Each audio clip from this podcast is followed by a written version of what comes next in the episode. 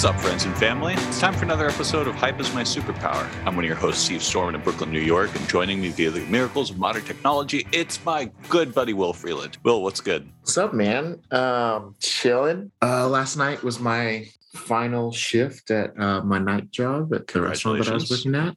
Awesome, awesome. Thank you. So uh, by this time next week, I will be in full on streamer mode. um, nice. I will be a Twitch streamer in less than a week. I did stream a little bit before, just before COVID hit. I did like three streams, of which you were an active participant. And Thank you. Of course. Looking forward to getting back in it. Since the lockdown, I've been watching a lot of streamers. uh, and so it'll be uh, exciting to get back in that. I'm I'm I'm looking forward to it. It's gonna be good times. Yeah, I mean, I think one of the best things that a streamer can have going for them is a strong magnetic engaging personality and you've got that in spades so. Of course dude. Why do you think i want to start a podcast with you? Yeah right? 35 years of friendships? Pff, come on. No nah. i'm just riding off your coattails here. Yeah fucking this is how we get hype. We get hype. It's our fucking it's our superpower man Nice. Yeah. I'm doing all right as well. Um, it's been it's been a tough week for focus for me. Mm. Yeah, ADHD has been has been rough this week.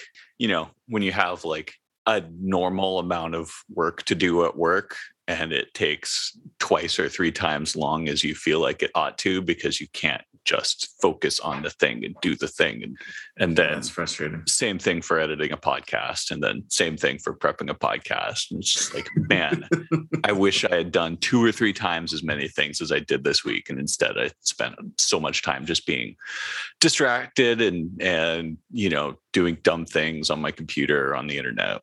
But it's what Jumping it is down wikipedia link rabbit holes well, well that part was prep oh my god and you're awesome. going to get the full brunt of that today.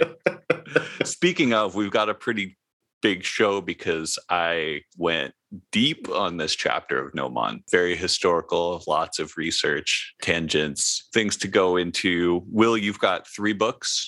I've got three books for you, if I remember correctly. You've got Spider Gwen or Ghost Spider, as she goes. Mm-hmm. You've got Amazing Spider Man Volume 10, Return of Green Goblin, and mm-hmm. you've got Planet Hulk Volume 8. Not Planet Or not Planet Hulk. Immortal Hulk. Definitely Immortal Hulk. But that was I book, that was book number four that I was debating on reading. Um, oh, okay. For for earlier today because yeah. it would have been a rush and I love Immortal Hulk so much that I wanted to take my time with it. You gotta space that shit out. Yeah, yeah. so that's the first book I'm reading next week. And then yeah, the last one was uh Falcon and the Winter Soldier. Right. One shot. Right. But uh why don't you start wherever you feel like starting? I'm going to go with mid tier, low tier, top tier. That's, Ended on a bang. My Sweet. order. yeah, yeah, yeah. Awesome. Uh, so first off, we're going to do Ghost Spider Volume Two. Okay. Um, now uh, I know uh, where the other two are gonna. yep. so uh, ghost spider uh, this is called party people okay uh, it's very interesting so the main takeaway from volume one was that uh, she's now going she's an esu student college student in 616 Okay. She being um, Gwen Stacy. Gwen from, Stacy. She is Ghost Spider. Gwen Stacy from a different reality. Yeah. Are in our personal reality, we she's been referred to as Spider Gwen because right. there's so many spiders, and it's easy to just referred to as Spider Did, Gwen. Didn't, if I'm remembering correctly, she is going to ESU because of a scholarship fund for alternate reality transplants set up by Tony Stark. Yes. So that's uh, adorable. And this is the, coolest thing. So Tony Stark has a scholarship set up for alternate reality transplants, also um, off-planet transplants. Of course. Uh, so aliens can attend ESU should they want. Um, it's just that kind of place. Exactly. So yeah. So she goes by Ghost Spider now. In her reality, she used to be Spider Woman, and there's already two other Spider Women in 616. Uh, so if she's going to be a returning character in 616, she's got to have her own name. Yeah. So she goes by Ghost Spider now. her costume is her Earth's version of the symbiote costume. She's from Earth 65. Okay. Um, the symbiote on her world is like a bunch of spiders that like melt together Interesting. to make yeah to Okay. make her suit and like change into her different outfits and stuff. and you get to obviate all of that crap, the symbiote crap about Knull and yeah. Okay. exactly so it's um it is it's cool so like basically when you see like a full body shot it's liquidy like Symbiote. like your typical symbiote Yeah. look is but every once in a while it'll show like up close like on her shoulder or something and there'll be like a couple spiders crawling around kind oh, cool. uh, or when she's sleeping there'll be like a couple spiders like on the bed like it's it's kind of a cool aesthetic that she's got going on Huh. um, but that's her costume because she lost she lost her powers and then um, her world's matt murdock is the head of the hand and um, basically gave her the symbiote and some like shots that would give her powers back and then all this other stuff It- Sure. she's she's had a pretty storied history in her own world Yeah. Okay. um, because people love Gwen Stacy and so they want to see more of her. sure. In this volume, oh gosh, one more thing in the in the past. Uh, uh, we have been introduced to Earth 65's Reed Richards. Okay. He's he's like a young kid. He's like 13 or 14. oh. He's black, and there's no Fantastic Four within their world. Okay. But to keep with the trend of Reed Richards is is he is you know he's a genius he's a tech guy and Yeah. so Not a member of the Council of Reeds. not a member of the council of reeds but uh basically when they introduced him when her uh dimension hopping wristwatch was broken and so Okay. he took a look at it and so he is aware that there are other dimensions Okay. and realistically other reads, other Gwen Stacy's, yada yada yada. In this volume, we get introduced to Earth 65's Sue and Johnny Storm. And they in this world are kind of like your their social media pop icons, they're your Kardashians. Like they- Interesting. yeah, they're that they're like fits social really well for for Johnny anyway. And yeah. yeah, I can see a writing of our friend Stu. The, Objectively, the two of them are very attractive people. Yes, They're they're they're straight cookie cutter Aryan race, blonde, blue eyes, perfect white skin. like they're incredibly attractive people, uh, just on paper. And so they are super social media influencers. Basically, um, their dad was well off, and then he got involved with like mob or gang or whatever and then he got killed and so the mom just leaned into giving them a social media influence and personality so they could live off of that and still live this lavish life that they had before their dad passed not a big deal so anyway Yeah. uh so they're doing so sue and johnny are off doing photo shoots in random like travel places and they have all these contracts yada yada and then five years ago, they get invited to Latveria to go do a shoot there. And then they disappeared and it became this Huh. like national or international headline of Okay. you know social media teens disappear after mysterious this, that, and the other thing in Yeah. Area. So Gwen Stacy's dad, Captain George Stacy, is still alive in this reality. And uh, he's still a police officer. And all of a sudden, the two of them, Sue and Johnny, show up in the middle of New York with supposedly no memory of what happened. And also, it's, it's just like cold case reopened kind of thing. They get back, the world is relieved. It kind of just follows through that while they are doing that side story while we have a little bit of Gwen checking in with the band that she's in. She's in a band with like Mary Jane, Gloria, bit other big side female character names from uh fr- from 616 they're all in a they're high school buddies they're all in a band together. Gwen is the drummer for the band. So it's like it's like kind of following her life. Her hopping over to esu to go to some classes. Pete checks in with her and is like hey just want to let you know about this law that happened. And so this is happening around outlawed around that same time time frame Oh, um, sure, yeah. And he's just like, hey, so you know, heroes under 21 can't really go be heroes unless they're sponsored by an adult. She yeah. gets pissed that this is even a thing, and it's just kind of it's mind blowing to her because on Earth 65, there's like no heroes. Mm. Like hmm. she is New York's protector because there literally are just no other really um, superheroes there. Yeah. So that's odd. And then we get back to 65 and we see that Sue and Johnny have powers now. Johnny's huh. got his human torch powers. Sue has her invisibility powers. She's huh. got the like she can make the invisible discs and all that yeah, sort of yeah, stuff. Yeah. All the all the typical basically cookie cutter exactly what they are in in 616 huh. they use their social media to hit up ghost spider and they're like hey let's do a team up. It'd be super fun. And then so do a team up. They they bust some drug um, smuggling ring. They meet up again and this is the end of the last issue. They meet up again. They're like hey so we need you to like stop New York doesn't need three heroes. They can have us. Since Gwen wears a mask, they're like, we can doctor any audio over this if we want. And so they used that team up and some doctored footage to basically blackmail her into saying that she was part of the drug wing. And who are they going to believe? Some convicted felon because she went to jail before some convicted felon or are they going to believe us? We have a social media following like you need to go.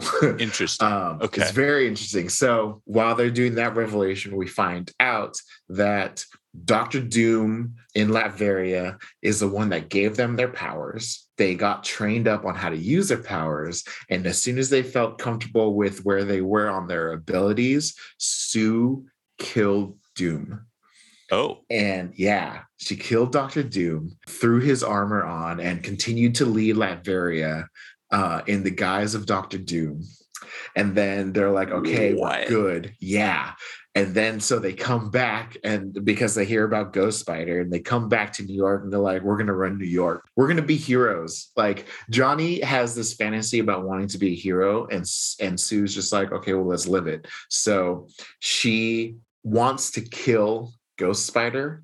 But Johnny's like, no, give her a chance. She's a hero too. Like, we can just convince her to stop. And it's it's it's crazy because Sue Storm in 616, we are com- always reminded that Sue Storm is the most powerful member of the Fantastic Four, hands down. Regardless of however you use her abilities, she is the most powerful member. I, am sure there are some Fantastic Four fanboys. I would say that she is one of the most powerful yeah uh, heroes on Earth. Yeah. But always, it's always been said, most powerful member of Fantastic Four. So yep. we have this like evil, mean Sue Storm on Earth 65 and willing to blackmail because Johnny was like, no, let's not kill her. Let's just like shove her off. Mm. And so it ends with Gwen talking with her dad about what the situation is, and then leaving a voicemail for Mary Jane and her friends of just like, hey, this is what's going on. I gotta go. So she's hopping off to another dimension. Don't know what dimension she's running to. I assume she's coming over to 616. She's basically saying goodbye, I'll be back, huh. but this is what's going on. Sue and Johnny want to be heroes for New York. I assume it's going to be fine, but I'll be back later. And it's, it's just, it's very interesting to me because I really like Fantastic Four. Yeah. Uh, thanks to Hickman. of course. Um, they sometimes get a bad break because Fox owned Fantastic Four for the longest time. And so they just didn't get a lot of stories told. Both they got bad film adaptations and Marvel sidelined them within the comics because yeah. they didn't have the rights yeah. which is outrageous but i agree. Uh, and it's easy to like write them off as like well they've just spending all this time in a different reality anyway so it's fine. But it's just like man but it is it is fun to have to have another take on them. Oh and also while all this is happening reed richards of the of 1610 ultimate universe the maker he's keeping an eye on all this and like watching it go down. So huh. we'll see if he gets involved. Cool. Um, yeah. So it was it's, it was interesting. It wasn't amazing, but always was terrifying expanding. that he that 1610 Reed Richards is around. Just his presence yeah. in general is yeah. just always menacing and terrifying. Yeah. Like Man, he I, is I love that Reed Richards. He's, he's so honestly like one of the better Marvel villains, period. Like really quickly. Yeah, a terrible story about how he became evil. Sure. However, having him evil is Yeah. so incredible. Yeah, yeah, yeah. um, I also really like this Reed Richards anatomically speaking because he's just kind of walking liquid. Ultimate Fantastic Four was intro- was kind of explained as like the four elements. And Right. so having him be a little more aqueous and like he doesn't have any internal organs. I don't know if if 616 Reed has internal Yeah. organs. They never like that. bothered to really go into the deep Yeah. biology. but of- so uh ultimate yeah exactly so ultimate sue is she's also a genius of in her own right she's a Yeah. biochemist as soon as they all got their powers she became super obsessed with scanning and uh, doing all the bio stuff yeah, reed reed is very much the like invention and gadget side theoretical whereas physicist. yeah, and- whereas Sue, Ultimate Sue, is very much the um, bio side of things, and that's why they met.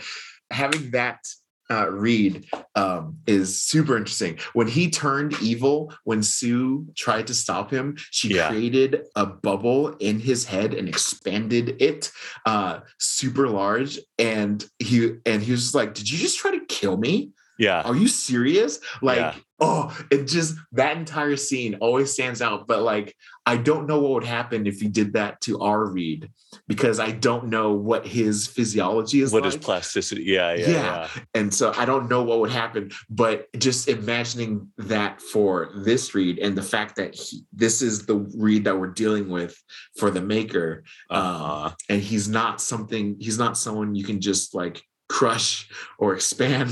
Yeah. just oh man he's so he's so interesting. I i, I love it so much. He he uses his stretchiness way more than our Reed does. And and again he's more like liquid whereas i picture our Reed as more like taffy. Rubber. Yeah. yeah. like he's a lot more stretchy as Yeah. opposed to like malleable super interesting to see uh where all this is going to go um, I was happily surprised, I should say, reading Ghost Spider. I was Cool. expecting much. It was it was fun to expand that that uh, Earth a little bit. awesome. Very cool. Falcon and Winter Soldier, Falcon and Winter Um, Soldier. not much to write home about. Okay. Uh, the, it, it it existed to introduce two new characters. Falcon in this is a military like guidance counselor on the side, very much like the Sam Wilson we have in the MCU. uh, Right. which came out of nowhere because I honestly don't believe Sam Wilson 616 has a background with the military. That's right. He's an Um, ex-con, right? He's ex-con, his dad is a minister, born and bred. I don't think he's got military. He's church, Okay. but it's it's whatever. I mean, Yeah. that that's MCU influence. And on top of that, this Bucky is the government can just call in favors for him because of his Winter Soldier past, Interesting. which it's is this not a thing. this is 616 though?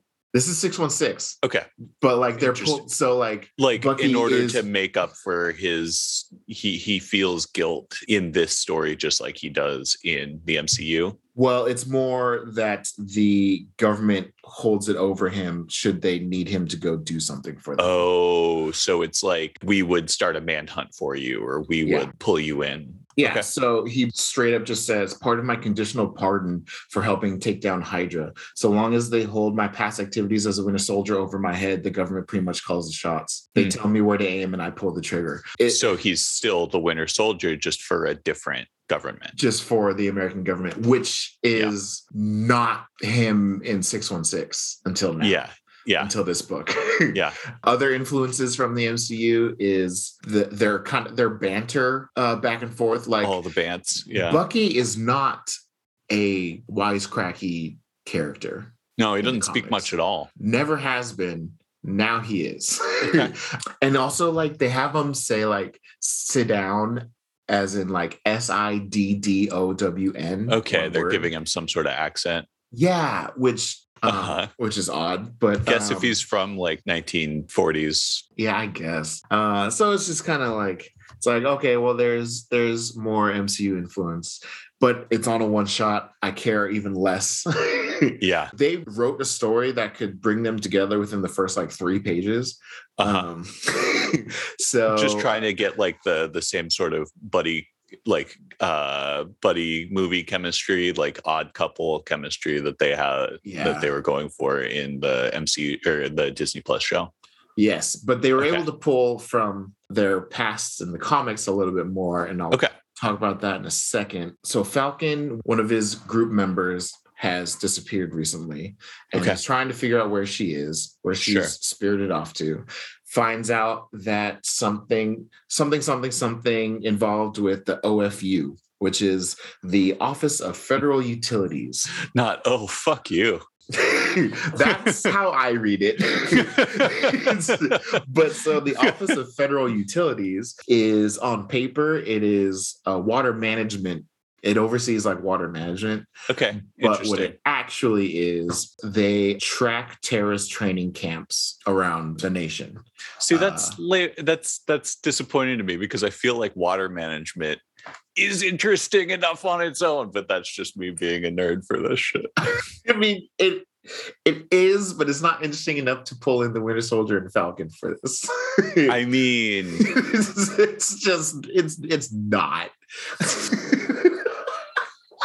Don't look at me like that. The the water management, water management, water like, I could- management, dude. it's okay, I could see them. I could see them getting in the way of like Namor, and then having to bring in Steve because Namor is involved. So But even that's a stretch. this is just a private obsession then but like i'm really getting into like learning about large civic project did you know that they're almost finished building a third water tunnel to bring water from uh, i've already lost our entire audience water from the upstate aquifer to new york city that they built the first one in the 30s or maybe even before then. I think it was I think it was like like the 1910s, like over 100 years ago they built this thing because you can't have a city without sewage and drinking water for 8 million people, eight and a half million people. Like that's such a huge task. It's insane. It's mind boggling.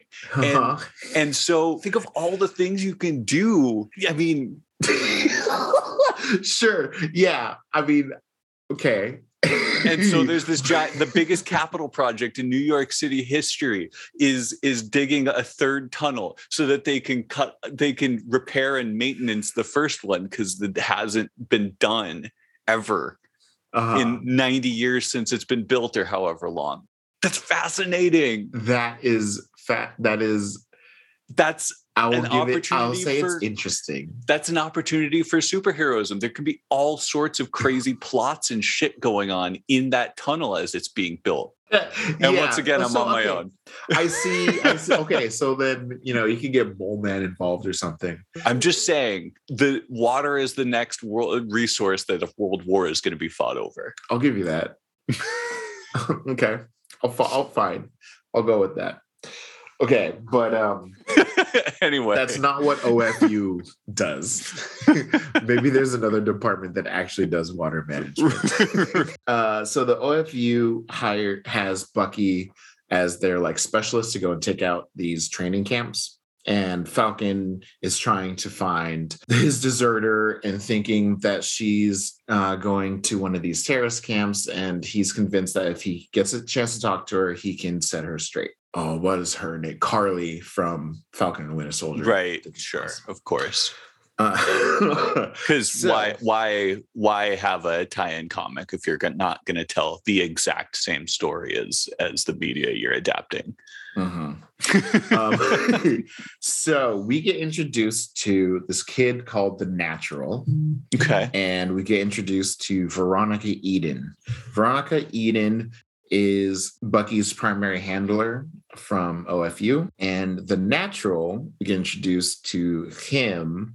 He is very young. He's like 16 or 17 or something. He idolizes Falcon and Bucky because he idolizes Captain America. They have both been Captain America, Captains America in um, in the comics. yeah, Uh, most recently, Sam has been Captain America. right. Bucky was Captain America back in like 2004 after It- Civil War. Sam is not Captain America anymore.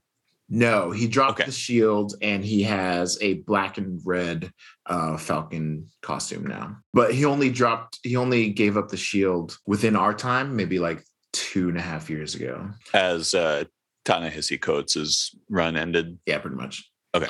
Uh, and he went over to back to being uh, Falcon. Ta-Nehisi Coates wrote Steve Steve Rogers, Oh, uh, Captain America. oh, okay. Yeah, but Steve he started Steve's taking the shield back up story. The natural is an insane fighter. He's like amazing hand to hand. We don't know why. He's just again he's he's natural. So like Sure. he just And by he's just a insane, you mean- good.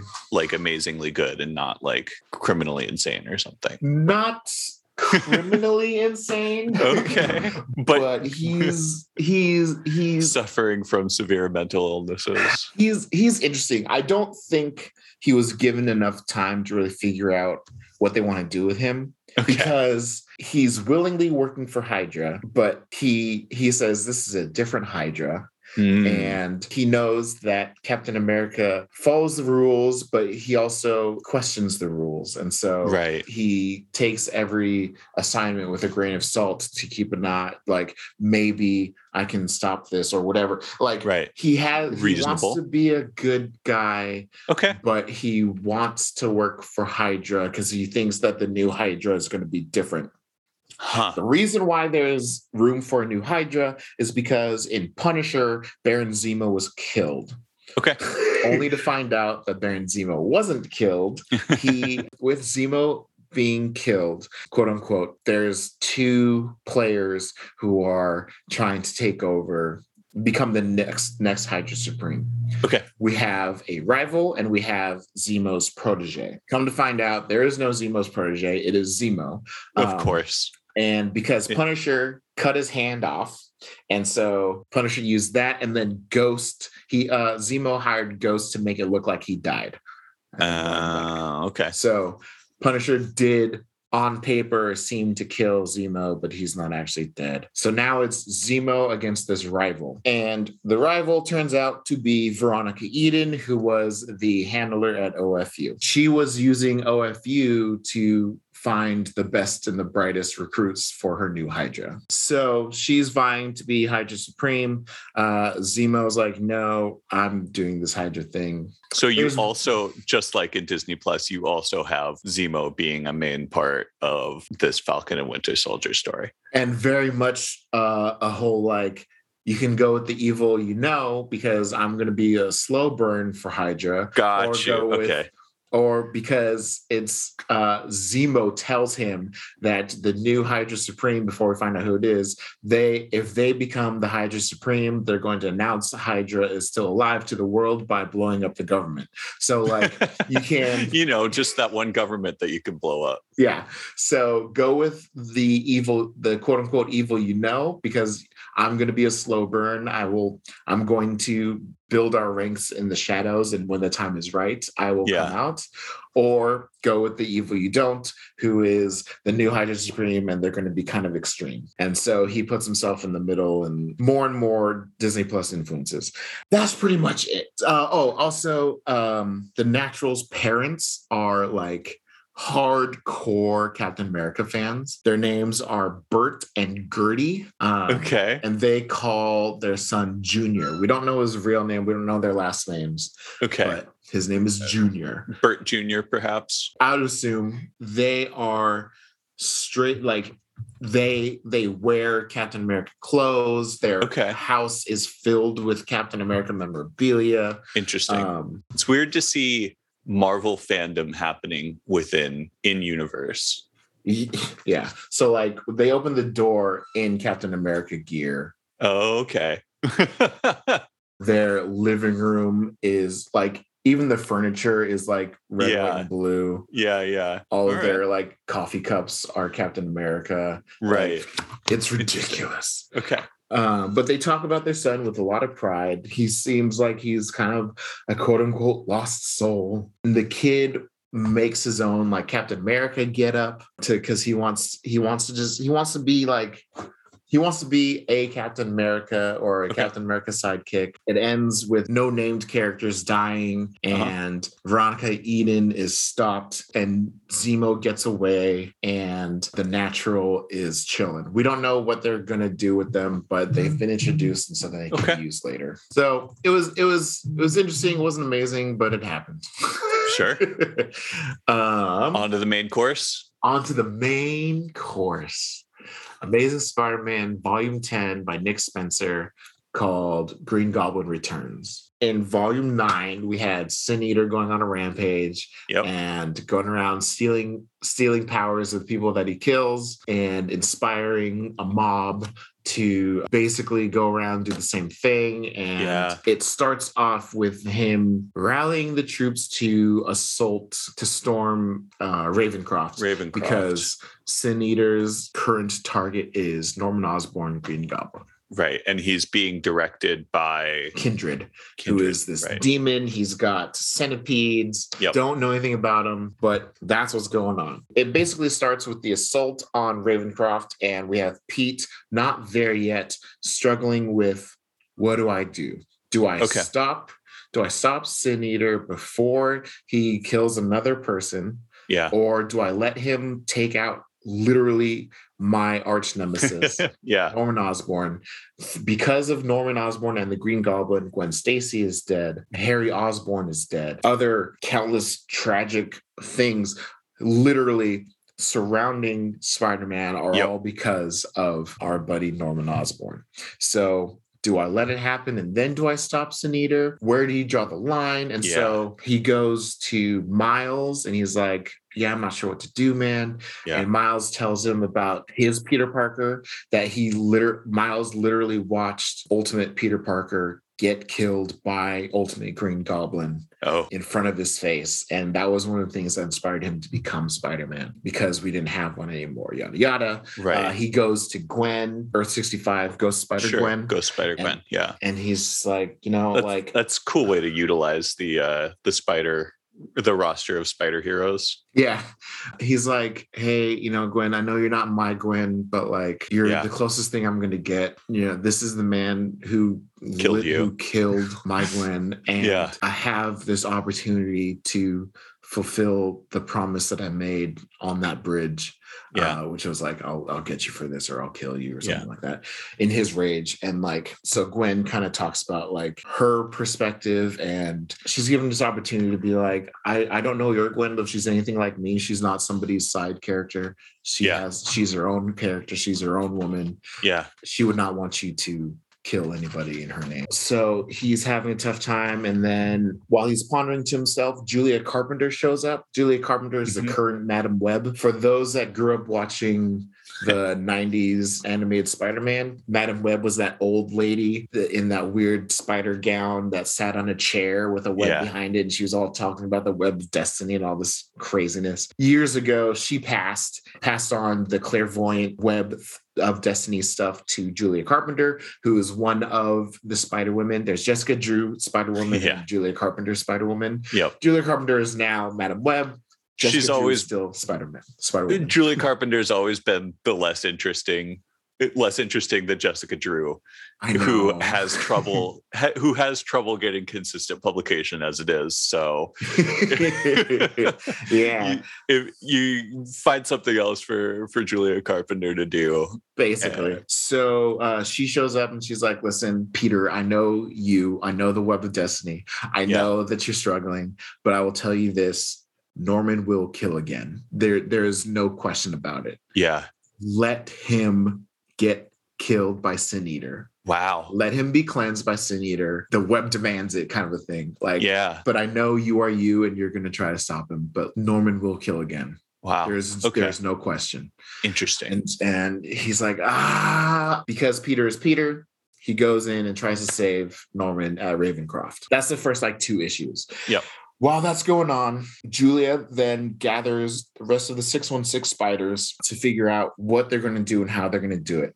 So she gathers Araña, who is now Spider Woman. When yep. Julia Carpenter became Madam oh Web, she gave her costume to Araña. Araña is her name is Anya Corazon. She has these like spider. She had this carapace that gave her some spider powers. In the first fight with the inheritors back in Spider Verse, her carapace got ripped off. Trauma and then spider abilities, and then uh, because she didn't have that anymore, Julia gave her uh, Spider Woman costume. So we have two Spider Women still.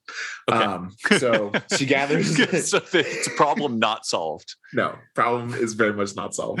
Oh so we have Araña Spider Woman, we have Jessica Drew Spider Woman, we have Silk. Her name is Cindy Moon. She yeah. was bitten by the same spider as Peter Parker, which makes 616 a special universe because there's supposed to only be one spider totem, but there are two spider totems in this uh, universe. Anyway, depending on how much you want to care about totems in yes. general. She shoots her webbing from her fingertips. That's kind of her other. She's got spider sense also, but she that's kind of her like uh, difference. So we got Silk, we have Ghost Spider, and we have Miles Spider Spider Man, and they're talking about okay, how are we going to do this? They all had a very different prophetic dream of Norman Osborn killing Spider Man, killing hmm. Gwen Stacy's dream that she had was Norman killing him at the Brooklyn Bridge, which is where um, yep. 616 Gwen died. Silk saw him being killed at ESU. Uh, Miles saw him being killed in Queens, which is where Ultimate Peter died. And Jessica Drew saw him getting killed at Avengers Mansion because they were both Avengers at the same time. Um, Interesting. Julia Carpenter had a dream, but it was Kindred killing Pete. So they're like, okay, we all agree we're going to let Sin Eater kill Norman and then we will stop them. So if Pete is going to get in there and try to get in that way, we need to stop Peter. Wow. So okay we need to stop Spider-Man. There's a riot going on in Ravencroft. There's Always all this, is. all this, all this, all the Sin Eater followers are showing up right in front of the door. Sin Eater's like, "Oh, I promised you guys something, didn't I?" And he's like, "Touch me, and I'll give you guys the power." So they've all become empowered. They're all crazy. They have glowing eyes. Turns out through a scene that we find out they're immortal. Of course, some of them, some of them got Good. blown up and their arms are like regrowing and reattaching.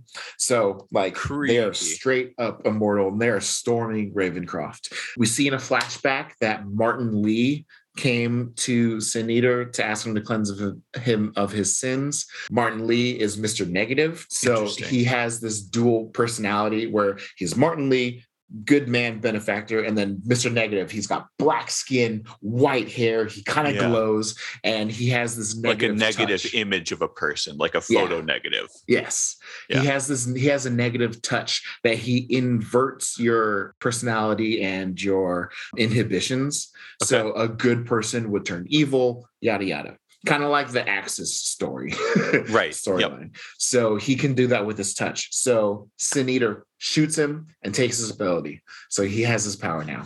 Awesome. So now, so Sin Eater has his immortal followers. He's going through, and instead of killing some of the guards because they don't have sin, he's just uh, Mr. Negative in flipping them. Huh. And now guards are shooting other guards. Like it's chaos at Ravencroft right now. then we finally get to see who Norman was keeping in that giant vault that was just like exploding, just like boom, boom, boom, boom. Turns out that was Juggernaut. Juggernaut was being kept at Ravencroft. The last Juggernaut doesn't strike me as somebody that Sin Eater can just walk up to and kill with a shotgun. No. Well, he does.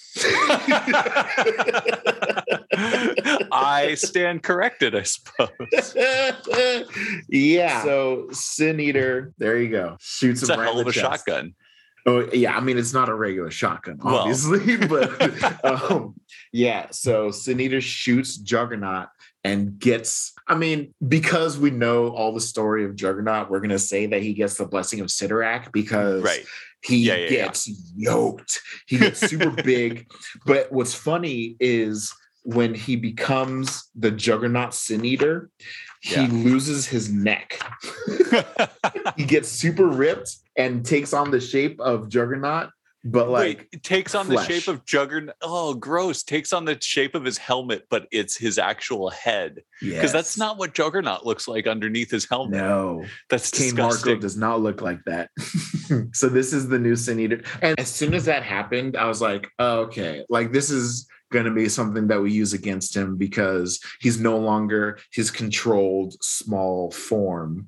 He's now this Right. hulking juggernaut. He- he's going to lean into this. This he's is- got he's, he's got the Bruce Wayne at the start of Dark Knight problem where he can't his his Yes. physiology in Exactly. this case it's his actual neck and not his suit but he can't turn his head yeah, and and like this is kind of the classic downfall of the bad guy. Right I- Whenever he they're got too whenever powerful they're cool and, cal- yeah, whenever they're yeah. cold and calculating, they have to get a new power that they get drunk off of, and Yeah. that's how they that's how they go down. Right. If they kept, if they stayed in their lane, they Right. would have won. But Yep. he decided to go get Juggernaut's book. you could set your and- watch to it yep exactly, and so it's just like, okay, well, this is gonna screw him over somehow. um, by the time that happens, Pete has already gotten to Norman and he's trying to save him. Uh, he's running through Ravencroft with him, holding him up, dodging mob after mob after mob. And he noticed that Norman is keeps on trying to slink away somewhere.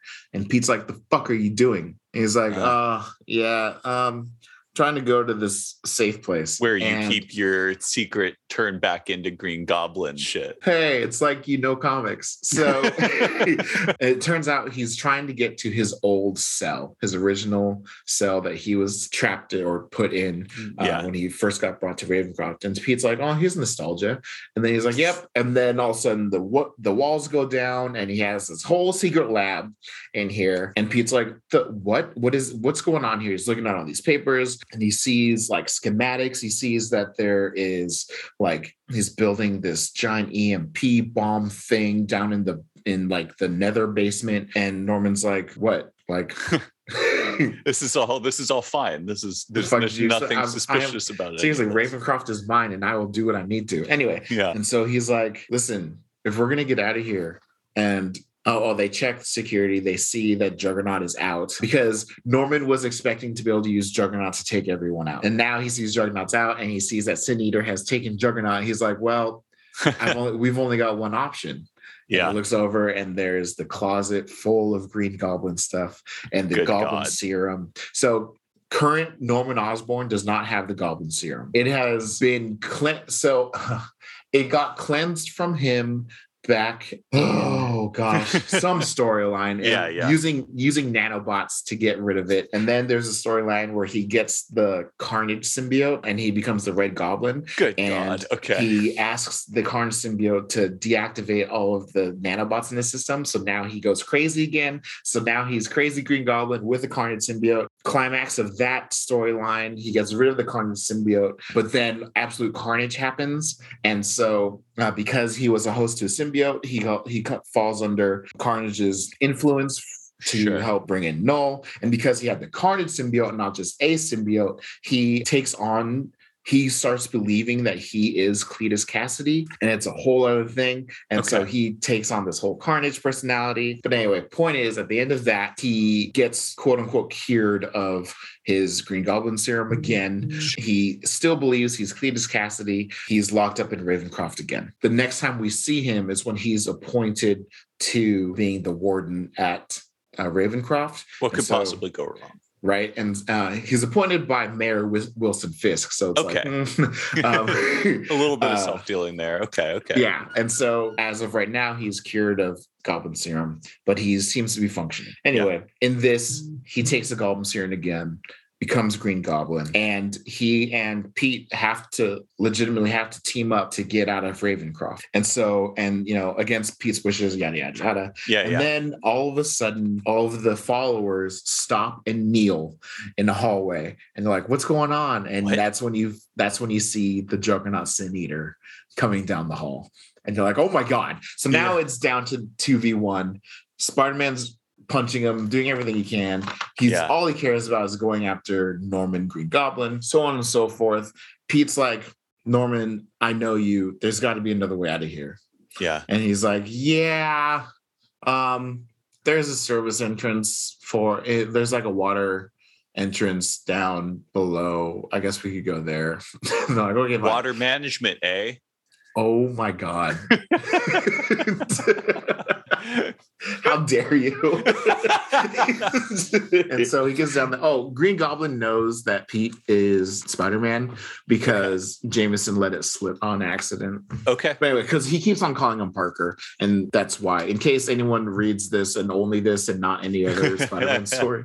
okay. but, but they they basically tear out the floor to get away from Juggernaut Sin Eater, fall down. Pete gets covered by some rubble. There's this like quick little heart to heart moment with Norman and Pete. Norman kind of opens up to him. I'm just gonna read something which I really yeah, yeah. do. But so he says, "Do you remember the first time we met, Peter? I true, I mean, truly met face to face. I bared my soul to you, confessed my darkest secrets." And there's a flashback picture of him in the Green Goblin costume, holding the mask, yelling at Pete in his Spider-Man suit with unmasked. It's a it's a classic scene from yeah. years and years and years ago. He says, "Do you remember what you did in return? You rejected me. I hmm. always hated you for that." And Pete says, "I was a kid, Norman. I was scared." And he says, "So was I." you can't imagine what it was like in those early days. The voices the side effects of the serum i was losing control. I was terrified. And then i met you. You wore a mask like me. We both played the joker while we danced in the sky. I thought you might understand me that i might not have to be alone with this burden inside me. I had reached out in my own twisted way. I'll admit it was aggressive. That was that was the nature of my illness. But that rejection it re- it broke me my mind shattered. I suffered a fit of amnesia, but my memories returned. Oh, how I hated you. And not just for that. After you spurned me, after you bested me in battle, as my lab went up in flames, you saved me. And don't you know, and you don't know how angry that made me, Peter, that you had hurt me so deeply, and yet somehow I had to live in your debt. Well, as of today, consider that debt paid. And he lifts up the rubble to let Peter out. That's awesome. Yeah. That's this, a really cool scene. Yeah. I love it when when they're able to recontextualize, you know, old old scenes like that in order to add texture to characters in ways that, you know, storytelling conventions really didn't give room for back then. Yeah. Like he was covered by this rubble. Wow. Okay. There's no getting out. And, yeah. And yeah, that was like just in the middle of literally the climax, semi climax of the story. Like, well, that is the climax of of this volume, but it's not the climax of the story with with Kindred. Is, sure, is yeah. really what I'm going. For. Okay, yeah, yeah. Um, and just like to take three pages to really dive into Norman Osborn, Peter Parker stuff. That well, was, that's what I'm saying. Like, yeah, that's a no, that's a way yeah. bigger part of telling a Spider-Man story than you know some random story with sin eater and kindred you're you're dealing with a fundamental aspect of you know your main character and his biggest antagonist. Like yeah. this is like it's not an action scene but this is the climax. That's yeah. awesome. Yeah. It, it was so great. And then uh you have you have Sin chasing them with his whirlwind powers. So thank God they remember that he has other powers because like that's always the other downfall. Yeah, like you you ridiculous. get the, the the bigger power and and they, they stop just, using the, stop using all the good stuff. Yeah. So he gets down there. They have one last little fight. They do a team up of a whole bunch of a whole like eight pumpkin bombs. Peter webs them together and slingshots them at him. Sweet. At, at Juggernaut, Juggernaut Sin Eater. When they get another moment, Norman's like, How did you ever defeat Juggernaut in the first place? Um, because they have fought before. And he's like, Well, it wasn't easy. And for and unfortunately, we don't I don't see any wet concrete around because literally that's how he beat him. Yeah. Because this is like the 70s at this point. Yep he gets Juggernaut stuck in like some freshly poured concrete, um, yep. like just to his knees, yeah, and that stopped him. but but he's like, oh wait a second, the EMP's compression generator. Uh, Norman's like, what are you talking about? Like blacking out the city isn't going to stop Juggernaut. He's like, no, no, no, no, no, no. What? Not just the city. What if we point it at the ground under our feet? And he's like, ah, uh, we direct the force of it to create a tremor, and with any real tremor comes liquefaction. And so oh. they're you they're going to use they're going to rejigger the EMP to shoot into the ground, basically liquefy the ground and concrete that is under them. Norman's like, that would take some very precise calculations in a very narrow window of time. Yeah. So he was like, our Pete's like, can you do it? it's like, I built the damn thing, didn't I? Pete, just being Pete. Uh, he has a little thought box now, and he's like, Would you look at that? Spider Man and Green Goblin working together using science to solve their challenges. Oh, Norman, what you could have been. Mm. It's like, ah, ah, because yeah. Norman is, he doesn't get enough scientific genius credit because there are others that their entire because there are so many genius. damn scientific geniuses exactly. in Marvel. Yeah. Yeah just like inventors like all yeah. so many of the hero the tech heroes and tech villains are all self-made yeah so yep. when you have someone that is known for being crazy on a glider even though we never talk about the fact that he invented the pumpkin bombs. He invented the glider that yeah. there's all the other goblins use now. yeah, like, yeah, yeah. You know, his, his genius just gets overshadowed by his character, but whatever. So it was just kind of, it was fun to see. In one last ditch effort to buy Norman some time, he stops Sin Eater and he's like, listen, I, I I I know your story. I know I failed you. I'm so sorry. I know that you're going for Green Goblin, but all the bad that he's done, those are because I didn't stop him. The sin is mine. Cleanse me instead. That's a very Peter thing to say. It is always, uh, always deflecting responsibility onto himself. I mean, that's what that's one of the things that's so interesting to me about Peter Parker is that his mythos is with great power comes great responsibility. He has middling power and yet wants all of the responsibility.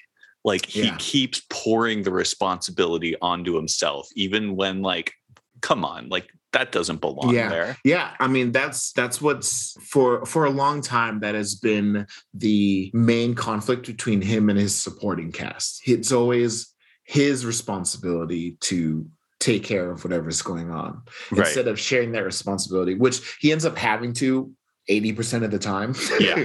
and he ends up having to not, uh, he relearns that uh, fact, but there are some things that he still keeps close to the chest, yeah. like dealing with Norman Osborn. right. Sure. Yeah. Yeah. yeah. Um, the last few years of stories have shown Peter's growth in reaching out and coordinating with others. Mm-hmm. But solving a problem and taking on responsibility are two very separate things in his mind. Yeah. Or solving a problem and then like learning a lesson to solve a problem versus learning. A, I mean, I, I feel like this is true in general in life, like learning a lesson to solve an immediate problem versus learning a lesson that you like carry with you as a general part of your life. like those are, those are, those can be very different processes. Yes, yeah, absolutely. So he, uh, he offers to be cleansed instead, which gives Sin Eater pause, uh, which gives Norman enough time to set everything up. But Sin Eater fights it because he says, No, it's not my will, but his be done. Because right. Kin- this Kindred is Kindred's is, yeah.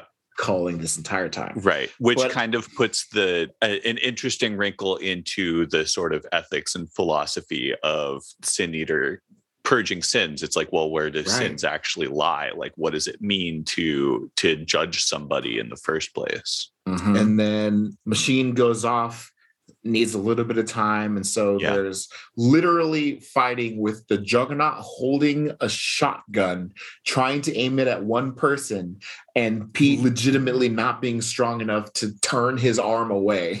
Yeah. like he's trying to hold his arm up and like he can feel his bones starting to snap because oh, he's just God. trying to literally just keep an arm away. That's from from shooting someone that's like ten feet away. Oh my god! And then eventually the ground starts to give, starts to become liquefied. He's keeping Sin Eater down, and Sin Eater's like, "Are you are you seriously gonna sacrifice yourself for him?" Yeah. And he's like, "I mean, it's not for him. It's for everyone that I'm saving. It's for everyone that I love." Absolutely. Yeah. But he's like, you know what? he's kind of having this like thought process in his yeah. head. He's like, yeah, but maybe for another day. So he shoots out a web to try to, to to save himself and then the web gets cut and you see norman on his glider just like looking down with this like yes you're gonna die face yeah um and he's like norman are you serious we come on man we had a moment. we had a deal yeah and he's like did we Um, I said my debt is paid. uh-huh. you can die, buddy. um, and then so he physically starts pushing Pete back down into the liquid. Wow. Um, and cool. then the spiders show up. They save Pete. They knock Norman out, or not out, but they knock him down. While the generator is going, they're like, hey, realistically, we've only got a couple minutes. Yeah. we got to go. So yeah. they all pile into the submarine that is in the water thing. Things have calmed down. All the spiders and Norman are in this little pod. Yeah. And Norman is right behind Ghost Spider. And he's like, Did I hear them call you Gwen? Oh my God. and he's like, It is. You are you are Gwen, aren't you? Not my Gwen, because I killed her. But you're a Gwen. So what is it? Are you from another? Pl- are you from another reality? Are you a clone? What's your story? Wow, oh, shit. he's like, "You're not my Gwenny, are you?" And he's like, "I'm not your." She goes, "I'm not your anything." He's like, "Well, no, you're not." But give it time. Oh. your oh, original, your original and I, I'm sure you know, we had quite a lot of history, but I prefer to focus on the happier times. And it's only focused on his smile. Like the only picture in that cell is his smile. And then Pete loses his shit. He's like, hey, get away from her, this, that, and the other thing. And fucking Norman, where is his quote? Where is his quote? It's so mean. Shit there it is. um, okay, so they have these back and forth, just like you leave her alone, and Gwen's like, "Hey, I can take care of myself," and Norman's like, "Yeah, let her be your own woman." Yada yada yada. Things starting to calm down. Pete is starting to remember like anytime Norman gets involved, people die, and and you have the flash a flashback to his Gwen at a door. You have a flashback to Harry uh, on his deathbed, and you have a flashback to Flash Thompson's casket. Flash is dead, by the way. Okay. Norman, as the Red Goblin, killed him, and he's starting to lose it, and he punches the wall right next to Norman's head. Everyone's like, "Whoa, whoa, whoa, whoa, whoa! Calm down, calm down!" And fucking Norman says uh, yes, Peter, we wouldn't want you to snap, would we? And you're like, you son of a bitch. Oh my God. How dare you? yeah. Uh, and so instead, Pete opens up the hatch and tosses him out into the water. They're like, what did you just do? And he says, he said, I made a different choice. Madam Web is like, no, you didn't, but it's too late now. So you have the final page of Norman floating in the water, watching the cat, the fucking pod go away. And then you have Sin Eater's hand out of the liquid. And that's the last we see. We don't, one can assume, but we don't know. We have to wait until next fucking volume. I'm so upset. Um, but the last cell is Kindred standing at a gravestone. We don't know whose grave it is. He's in a cemetery. And also, Kindred's got some maggot vibes now. Just these centipedes. Like, for the longest time, he was like bugs, but right. with primarily centipedes, but now he's like just centipedes. Interesting. Okay. Um, he uses these centipedes to control people also. Uh-huh. Uh, he injected one into Norman, and that's how he that's how he controlled him for a little bit. And that's how Norman knows who Kindred is. Interesting. But yeah, so it's Kindred standing at a, a, very specific grave. We don't know whose. And yeah, that was um that was that was wild. awesome. There's some other like one shots from Free Comic Book Day, but they're just like side stories, not really worth talking about. But yeah, so I really loved the little the like the one-on-one with Norman and him like kind of just opening up to Pete because we never we never get the like honest quote unquote serious side of Norman these days. Totally. Yeah. So it seems very, like a, very nice. a, a, very unique kind of conversation. Like I don't know many times in comic book history where they would have had the opportunity to to have it out like that. Yeah, absolutely. So that was that was it was such a fun read. I had such a good time reading it.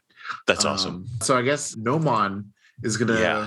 we are we are getting ready to blow my mind with Gnomon. Oh man. Yeah. The real mind blowing with Gnomon is still a few chapters away. I'm just gonna I'm gonna prep you now. There was one chapter where when I read it, I was like, I need to talk to Will about this, but I'm going to need to talk to him about the rest of the book in order for this to make sense. Oh That's God. still a little bit away. So, this chapter, so just quick recap. So far, we've had chapters from Mielikki Neith, the inspector of the witness, uh, which are in serif font and passages passages from uh, Diana Hunter's interrogation in sans serif font. And then we also had a chapter from Konstantin Kyriakos, also in sans serif, sans serif font, implied to be part of the interrogation, part of her memories that are unspooling, which are now pl- being played out in Neith's mind, Neith's mind, because she has downloaded it all into her brain. In this chapter titled Wooden Egg Lying, spelled like lying like telling a lie. It begins in sans serif font, and I just want to read. You know, given given that history of what what serif and sans serif font mean, chapter opens like this On the plain of Erebus, in the kingdom of Hades, close by the black and waterless river Styx, I dream a witch's dreams and found a hidden gnosis, the knowledge and conversation of a demon. It rose up out of the tunnels beneath the earth and spoke in my soul like the nighttime anticipation of death. It had the head of a man and the chest of a peacock, and its face was shrouded in shadows. Shadows here, where there is no sun, in this place that is named darkness. I realized I was not afraid because I knew its secret name. Magic is the invocation of names, just as miracles are acts of faith and technology is the application of mind to stone. The names of human persons are sacks to bind up the fragments of ourselves, but the names of the Janaya are instructions to the world, and Janaya must heed them as water must heed the moon. So, what the fuck does that mean? Yeah. So, this, this is another brand new narrative character. Uh,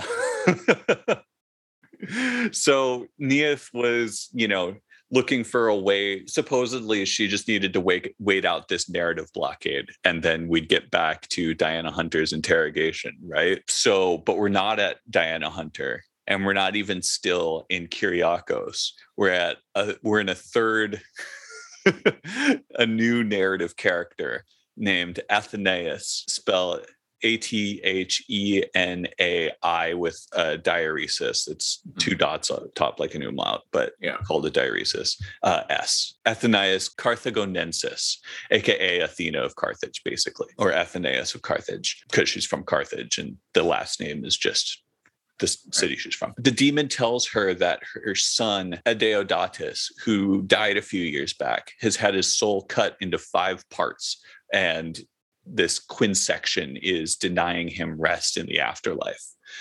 That's a whole lot at once. So let's take it one at a time. uh, Carthage was a city on the Mediterranean Sea in North Africa in modern day Tunisia, and that's where this chapter takes place. Ancient Carthage was the center of a trade empire that controlled most of the Mediterranean at one point, but this chapter is set many centuries later after it's been conquered by Rome and incorporated into the Roman Empire. Roman Carthage was an important center of early Christianity, and this chapter takes place less than a century after Emperor Constantine made Christianity the official religion of the Roman Empire, which I mentioned a few pods ago.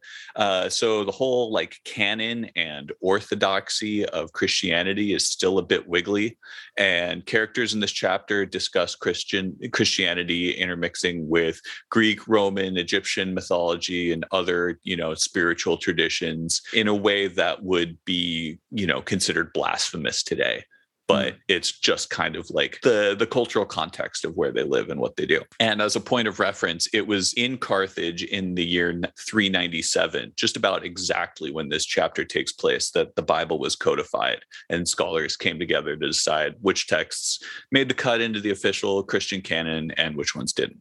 Hmm. And we know that this chapter takes place around the year 397 because her son, Adeodatus, was a real historical person who died in uh, the year 388. And we know this because Athenaïs's baby daddy is also a real person, Augustine of Hippo, who at this point had been made the bishop of Hippo. Hippo is another city in North Africa, and that happened in the year 395. But there's no mention in this chapter of the Visigoth sacking of Rome in the year 410, about which Augustine wrote extensively. So it was likely took place between 395 and 410. Are you not projecting, but like, are you filling in? This is all research that you've done because yeah. of strictly because of the name that we've been given Athenaeus and Adeodatus? Not Athenaeus. So Athenaeus is a, uh, as far as I can tell, there's no further historical records of Adeodatus's mother, including her name. So everything else about her is an invention of the author. Okay. Augustine, on the other hand, would Is be very much a person. yeah, would be canon- canonized as Saint Augustine after his death. And if you remember, Saint Augustine is one of the patron saints of Nicola- Nicolaus Megalos's order in the Constantine Kyriakos chapter. Oh, interesting. yeah. Okay. And Augustine is a major, major saint, maybe the most influential theologian in early Christianity who helped formulate concepts like original sin and the concept of the Trinity. And according to Augustine's written con, uh, written work Confessions, he met Adeodatus. Adonis, Adeodatus's mother at the age of 17. They stayed in a committed relationship for 15 years. This is real life. However, Augustine's family wanted him to marry a person of his class and status, and eventually they arranged a marriage for him to this teenage heiress. Because Augustine and Adeodatus's baby mama were never married, despite 15 years of relationship because of this conflict. And so family arranged this marriage with this teenage heiress and he basically got out of that by converting to Christianity and becoming a Catholic priest and then like the father of western uh, Christianity. So that's a that's a hell of a dodge. Seriously. Wow. All because he didn't want to get married to some other chick.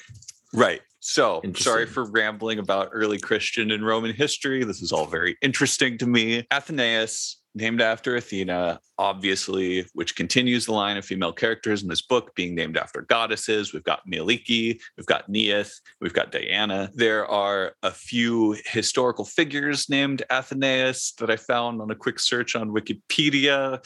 Doesn't look like any of them are strong parallels, but maybe there was a prophetess named Athenaïs in what would be present day Turkey who claimed divine descent for Alexander the Great. And there's also Francoise Athenaïs de Rochechouart, Marquise of Montespan, who was a longtime mistress of King Louis XIV of France and mother of seven of his children, who was in her time called the true Queen of France. This Athenaïs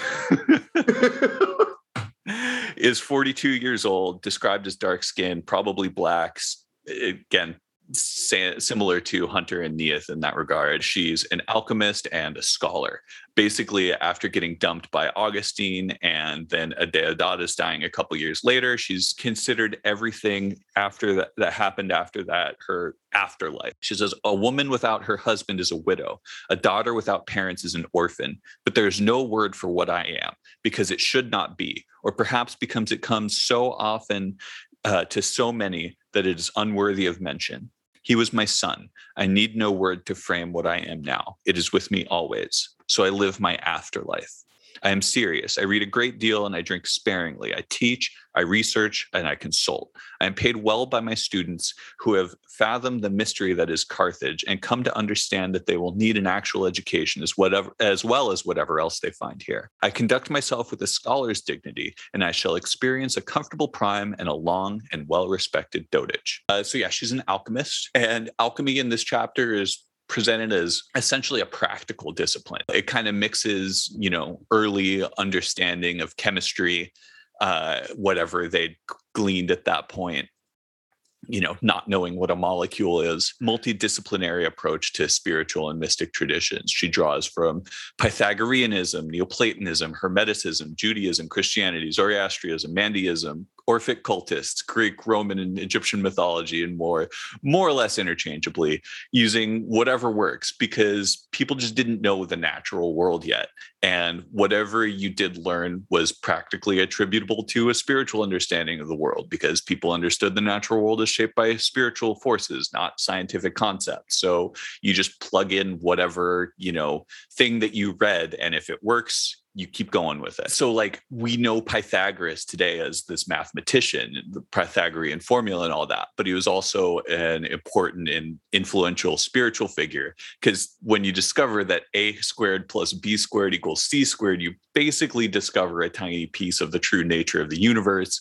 You like discovered an aspect of God, and people will listen to you about other shit that you think about how the universe works. And so, even though Athenaïs sees alchemy as practical. She also presents it outwards as this sort of pageantry, or with this sort of pageantry of esotericism, both to keep the air of mystery about her profession around and alive, but also it's because it's what people expect from her. If people are going to, if she's going to have people take her seriously as an alchemist, she has to put on airs of being, you know, lofty in in addition to being practical.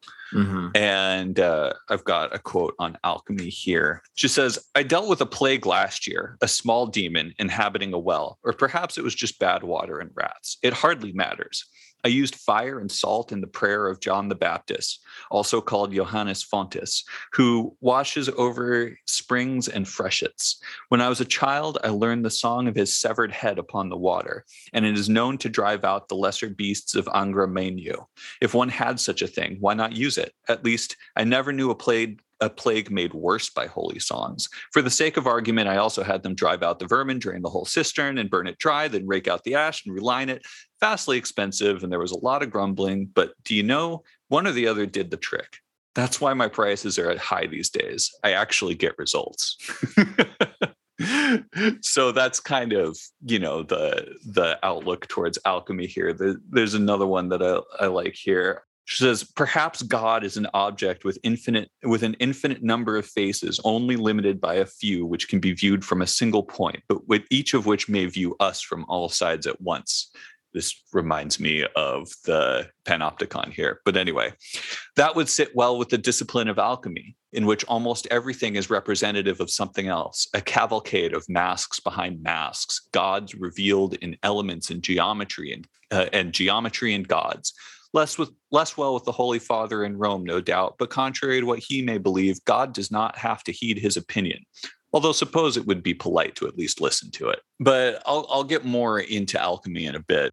It also has a strong historical association in the real world, has a strong historical association with notable women practitioners, uh, probably in part because traditional like spiritual roles in priesthood was denied to them. So they had to do it in a more practical way, just like you know women women's arts are called crafts not they're they're not you know respectable serious minded artists they're hmm. craftspeople mm. so anyway the plot one more note about athenaïs uh, her her voice is pretty rough and tumble and coarse in fact kind of a lot of common with Diana Hunter's voice in that regard. And she actually even shares one phrase in common with Constantine's chapter. They both at one point exclaim to themselves, fucking tits of Zeus. All right. so there you go. So in the plot, back to that thing. Uh, so in this story. yeah, yeah. Now that I've laid out all the context. Um, Athenaïs has this dream of a demon telling her that her soul's son has been quinsected. It says five is a sacred number to the followers of Pythagoras. Two is a woman and three is man, thus five is marriage. The number four, defining a triangle based pyramid, which is the simplest of three dimensional shapes, is their way of denoting space. But add four, uh, but add to four a single unit, the one that is the beginning of everything, and you get five. Space and divinity and divinity. Five is their great mystery because it de- denotes hieros gamos, the combination of the Godhead and matter, whose product is mortality and the flow of time. Five is also the number of the secret places of, the Pentemychos, in which it is well known in this syncretic empire of Rome in Africa that Jupiter Ahura Mazda conceal, concealed the seeds of a new creation in case Angra Mainyu should destroy what is. There are five books in the Torah, five fingers on the hand of Miriam. There are five elements and five wounds of Christ from which flow the five rivers in the kingdom of Hades, and five bad angels that watch over them until at last they run into the lower ocean and rise again to the beginning. The goddesses slew five demons and wove their skins to make a cloak that turned all blades, five becoming one, rivers becoming seas, time becoming God. Yeah, five is an important number in this book. she's in this conversation with this demon and she demands to know how to heal uh, Adeodatus's quinsected soul. The demon says that healing is impossible, but you know, quinsecting his soul was also impossible in the first place. So yeah, good luck with that. And she later says, Adeodatus died in a wayside inn, and not all the noble metals nor fast horses could have brought me there in time to hold his hand, nor save him, because if one might will an impossible, uh, because if one might will one impossible thing, why not two? or a multitude. Show me but once how to bend the laws of fate, and I will tie them in such knots as shall make your head spin. And out of this single wretched piece of twine, I will weave a paradise, bend the world back upon itself until it is truly glorious. And that word means once again what it pretends. I just thought that was a cool passage. And mm-hmm. just the in in line with the doing of impossible things and how that's presented in this chapter. Finally, the demon says, Erebus will not abide this falsehood. And she makes a note to remember the name Erebus, which in Greek mythology is the primordial deity representing the personification of darkness, and also a region in the underworld where the dead go immediately after they die. And then also a god in magic. that's Erebos. But yes. Oh, yeah fine. Erebos, the direct translation of uh, uh, the direct like counterpart to Hades in Theros. Yeah. Anyway, Athenaïs wakes up from her dream to a man putting a sack over her head, picking her up and carrying her off. And if you remember, Constantine's chapter ended with him confronting his beloved Stella, who was supposed to be dead, and then a sack being pulled over his head. So this is kind of picking up where that mm. left off in a in a similar in a strange sort of way eventually a person responsible for her abduction and then arrives uh, it's a priest of the Church of Peter the Fisherman, who she describes as almost absurdly tall and thin, with matching fingers, and smells of the harbor side of fish guts and seagull shit.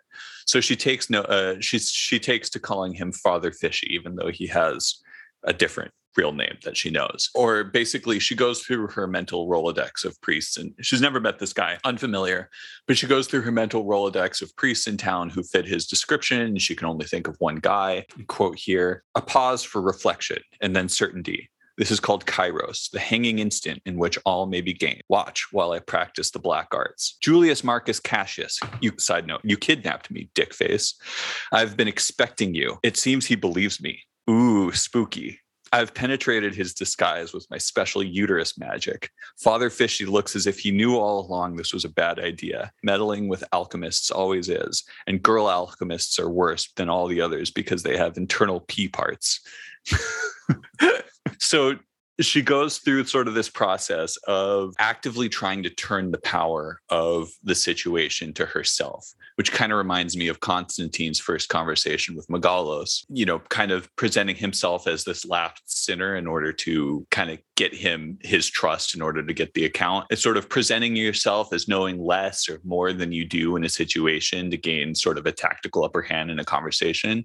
Mm-hmm. And I I wouldn't point this out, except it seems to happen a lot in this book. And I don't know, just something worth that that I wanted to track. The problem is eventually this apoplectic father fishy reveals the reason he had her kidnapped. A high Roman political mucky muck named Cornelius Severus Scipio, whose house we're in, uh, who's cousin of the Pope and a drinking buddy of the Eastern Emperor. Uh, Scipio is dead, apparently murdered inside the chamber of Isis. Problem is, there ought to be no such thing as the chamber of Isis. In fact, Athenaïs made it up herself in an alchemic scroll named the Quaerendo Invenietis. And if you remember, it, that's the name of one of Diana Hunter's novels. The Quaerendo is a forgery that she secretly wrote uh, years ago as a high academic prank to discredit a guy she didn't like, but was instead instead discovered by a guy she did like. So she didn't have the heart to discredit him instead. And since then, it's become the center of a huge branch of alchemic studies. She described the chamber as a large, hollow, like egg-like object made of wood that acts as a bridge between the divine world and the temporal one, in which special alchemic things can happen. So it's all a ruse, and yet there's the chamber sitting there in the room with them. To quote uh, its appearance here, from without, the chamber, more commonly known as the Chamber of Solomon, and Father Fishy can have a point in his favor for knowing better than to call that. The chamber is like a great wooden egg lying half sunk into the floor. It is segmented so that it can be taken apart for transport, but the joins are very fine indeed. You have to get within a hand span before you can see them without a lens.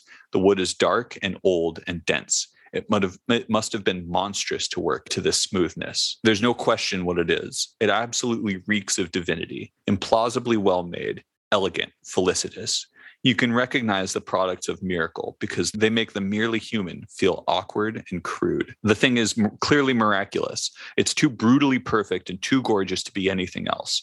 The room feels darker than it ought to with all these lamps, quieter than it should with all these people in it.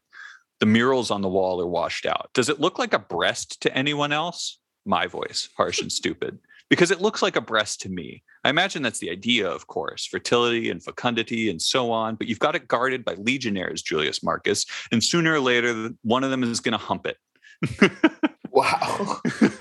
And she starts like, you know, teasing one of the soldiers, cho- chosen at random as sort of a baby face to cut the tension and lighten the mood and distract from her own terror at seeing the chamber in real life, this ruse that she thinks she made up herself. Pretty soon, like it, she's just trying to cut the mood and cut the tension by getting the soldiers to occupy their own space in the room and and uh, you know soon enough they're uh, hanging out playing cards talking shit and so on and it kind of allows her to work a little more like with a little more clarity. Father Fishy says that he and Scipio were in the chamber together for barely a minute which one of the legionnaires corroborates the chamber. So he would have been the only, like he looked away and he looked back, and Scipio was dead. The chamber of Isis is housed on a platform in the middle of this room and is entered into from below using a little channel through the platform. So they go inside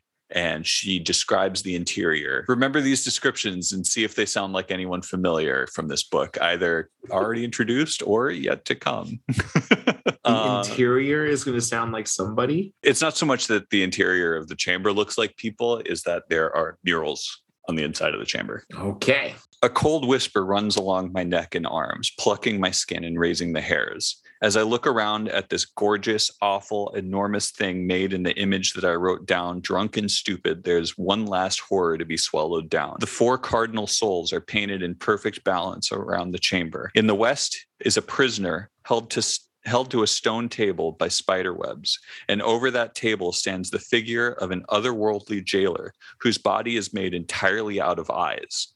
Does the captive flinch from that scrutiny or yearn from it? And which are we to identify as a friend? Perhaps they can no more be separated than Prometheus and his eagle. North is a satyr surrounded by gold coins, each picked out from the wood of the chamber in true gold, so that looking at him is vertiginous, the wall projecting back projecting itself and back and back into an endless dark. He stands on a pinnacle of emerald stone carved with nymphs and geometric signs above an ocean full of shadow. South is an Aksumite saint, what the Greeks would call an Ethiopian, and although though they would call me the same. He walks through a burning city, and on his shoulders ride a boy and a girl. In his belt is tucked a painter's brush. If I had to trust any of them, it would be this one, though something in the single line of his mouth that it is drawn begs me not to. He has enough to carry already. I wonder if the maker of this thing put himself into the image. Painters are apt to do that in the quest of immortality. And then we come to the East panel, which is me. In the portrait, I'm younger and made a queen. Oh, balls. I think I'm supposed to be Tarset. I'll get to Tarset in a minute. Sorry, I skipped around here. And I stand in stark opposition to a spirit, an ugly thing that the artist has rendered in a succession of touches so that it is rising out of the landscape. Each stroke is barely more than an outline, a ripple in the paint, and yet together they produce a twisted, stork legged shadow, which both reaches out to grasp me and recoils from my touch the demon from my dream. And looking across the chamber, I can see, because this banquet would not be complete without one more course, the reflection of this image in the first panel. East and West are different, but the arrangement of pieces is the same. One reflects the other, or follows from it. In the conventional flow of time, East follows West. The sun rises and sets in that natural sequence. But in the chamber of Isis, time is said to be malleable, and the truth may be reversed. Clutched in the demon's grip, I make myself look again and closer. There, no, yes, there, no doubt. Anger flares in me, sharp and hot. The artist's brush has lingered over this to make it perfect. Clutched in the demon's grip, Adeodatus is an infant, and his skin is already marked with the meridians that carve his soul into five parts. That's weird. And again, remember the the chamber was supposed to be a place in which you make contact with the divine. You join the t- you, yeah, you join earthly reality with temporal reality. Yeah, and and uh, specifically like in the chamber, you know, time is said to be malleable and the truth may be reversed. Uh, so again, like Regno Lernrot all depends on the direction that you look at it, the back and forth of time and and so on. Also inside the chamber, after she's done looking at the murals, Athenaïs finds the body of Scipio, finds that underneath its clothes, its clothes, it's cut into five parts, exactly like Adeodatus was in her dreams. There's also a mysterious brine around the corpse, like seawater, and the cuts in his body are impossibly clean like no it, you know it, it, they were cut too cleanly to have been like she's like is it like a giant pair of scissors or something like she can't think of anything that could have possibly cut a body that cleanly. There's also incidental damage to the chamber from his death, uh, and the blood on the ground together leads her to believe that the killing happened inside. Quote here Scipio's head hangs in the air.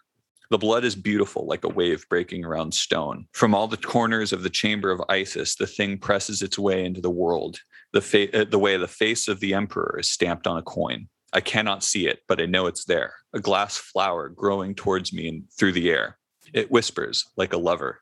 I am torn. yeah. So quinsecting, torn, torn no longer, trying to knit, you know, Adeodatus back together, perhaps. She asks Fishy straight up, if he killed Scipio and he sputters and says it's not possible. And she knows that would be impossible because come on, he can't quinsect somebody and and then like put his clothes back on in especially not not this guy and not in the time that it would take to when the the soldier guard legionary guy last saw Scipio alive and discovered the body you know, she just flails around for another explanation. Maybe only the head of is Scipio's and the rest is a planted body of someone else. So she has uh, Scipio's lover brought in and she's able to identify a birthmark on his shoulder and a love bite that she made herself. So, nope, it was him.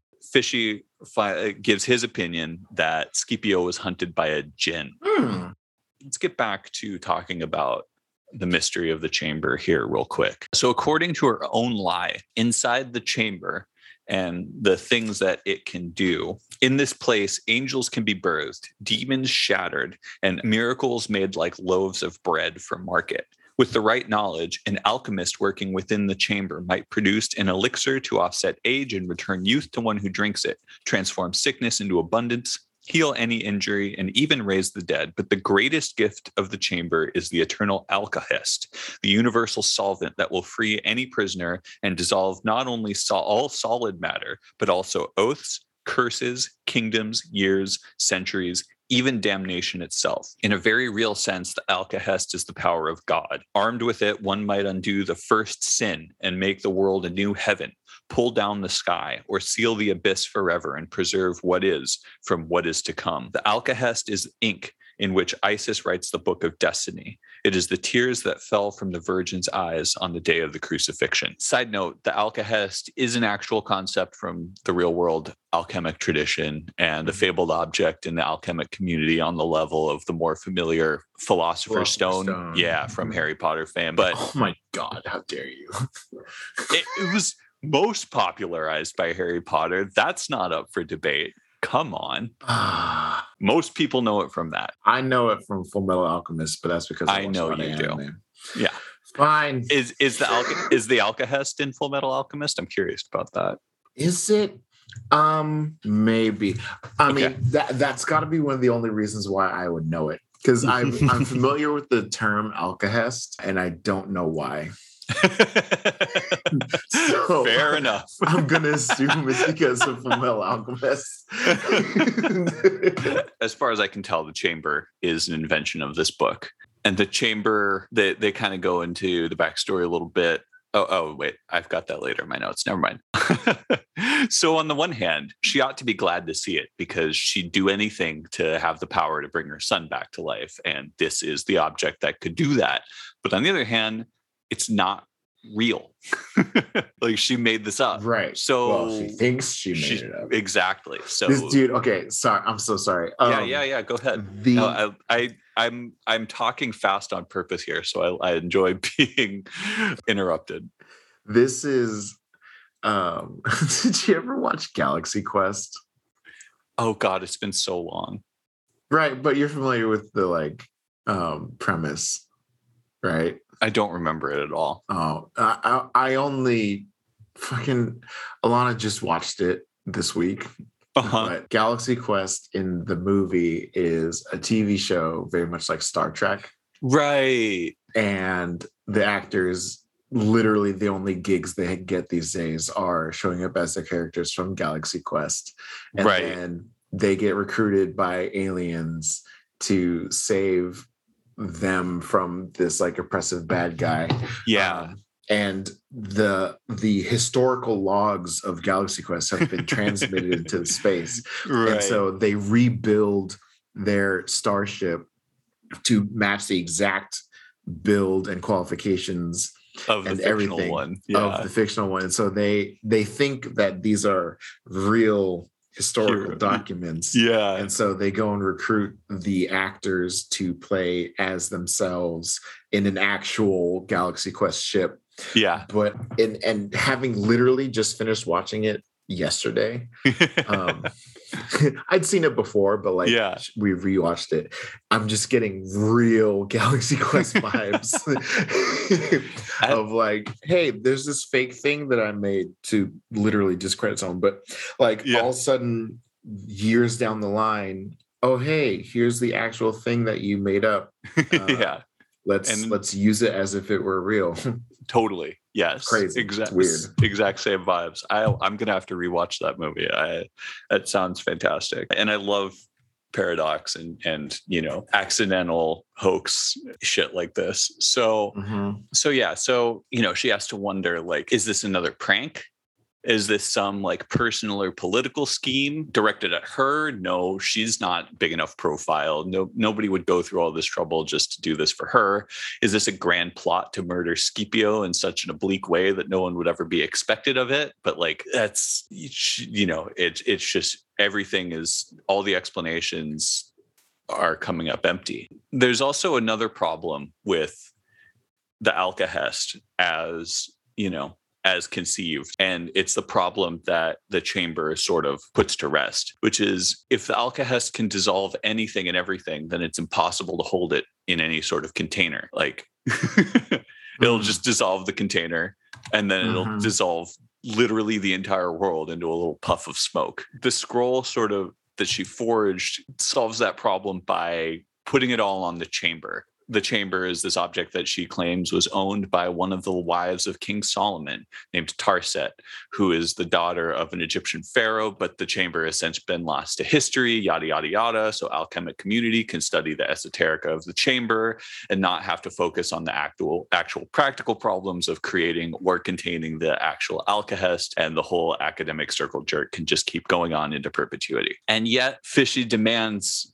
it's clear from her presence here, they want her to use the chamber, create the Alcahest, bring back Scipio. She's determined to bring back Adeodatus instead if she's going to use it, might even be the same process. And she recalls, you know, once she kind of decides or realizes that this is where she's going and, and what the, the direction of this visit is. And she remembers a long passage from the scroll, the Quaerendo, which I wanted to read in its entirety. There's a narrator that she, you know, is using for the purpose of, of this scroll, an imagined narrator. She said, "And since it's fictional scroll, let's call the narrator Camilla and go over it again. Chapter three, which is the bit about spirits and titans. Into that place there also came the Janaya, the good and generous gods, and they are called Merids that came out of the ocean, and Ifrids that are of the fire. And for each element and place there is a jinn, and for each tone and texture and flavor of the earth also, and for the lands and kingdoms and beasts and forests. But they are not of many races, but only of one, and that is the race of the Janaya. They are also called the hidden, because their footfall is the breath of the spider, and though they are giants, they yet walk unseen and they are all about you. And they also came to the chamber and sought its blessing. For to the Janaya, the Alkahest is as sunlight to a flower or water in the desert.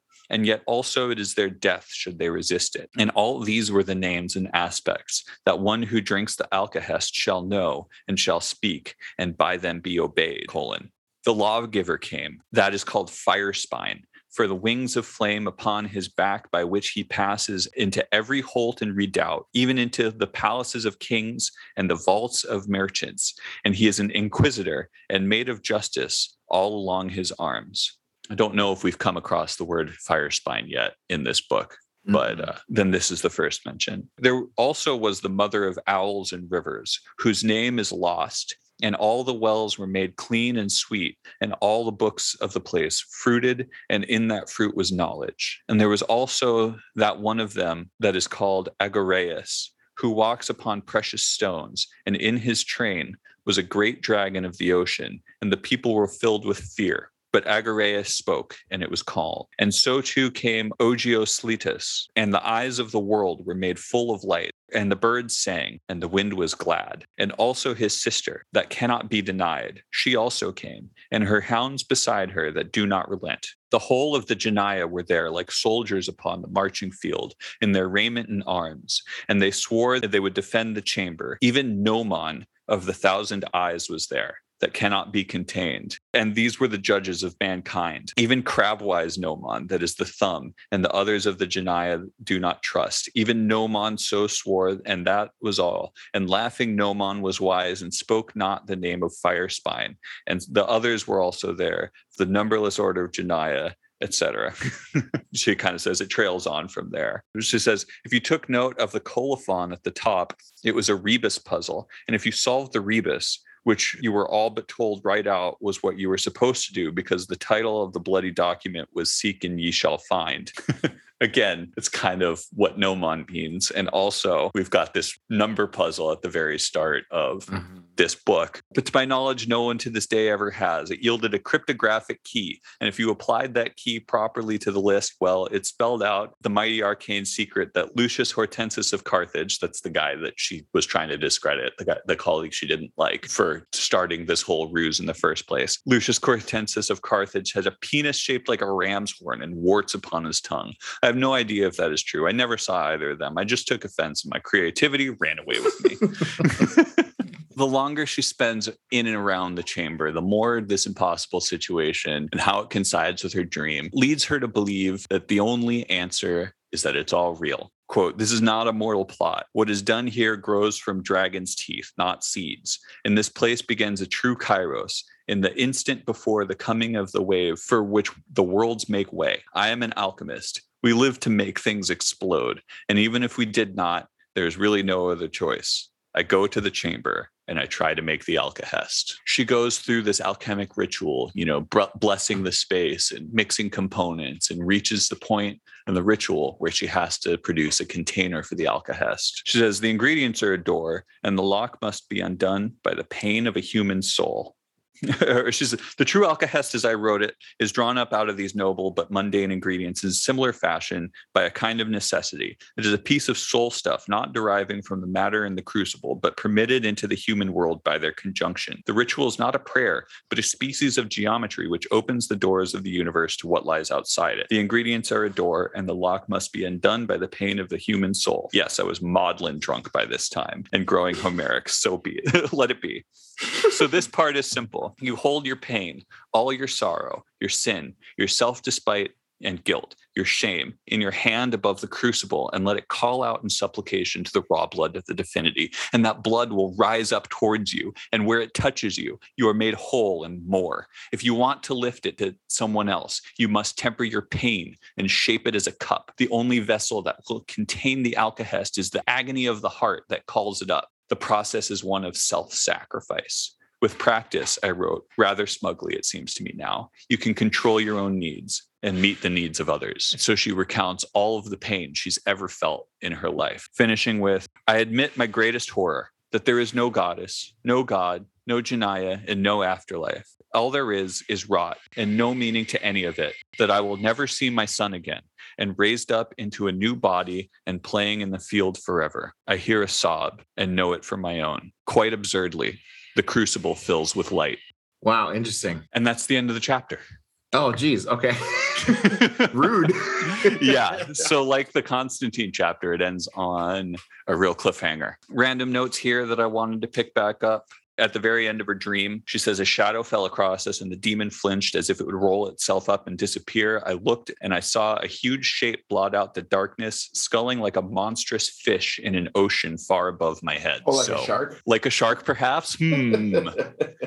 they mentioned the Persian Eternals again, which got brought up briefly in the Constantine Kyriakos chapter. Megalos was talking about sort of the role of the new Greece that he wants to build is Eternals, where people are preceded by roles and individuality is somewhat dead because people embody the roles in which they're supposed to play in society. And that that kind of gets brought up as a parallel for when she's talking about the Roman soldiers and how they're good at what they do because they treat everything you know every minor invasion of vandals and goths as if it is persian immortals themselves. Adeodatus a little bit more about him. He was a young doctor or whatever passes for a doctor, a healer. His cause of death, he was traveling the countryside healing people, got called to somebody who passed a fever on to him, and he died quickly of fever in a town far away and was sent back to Athenaïs in a coffin filled with honey, which was used back then to preserve things. So we've had a little bit of imagery and symbolism of honey and bees before, and I wanted to bring that up. She also mentions the Pentemychos a lot. I'll visit that more later.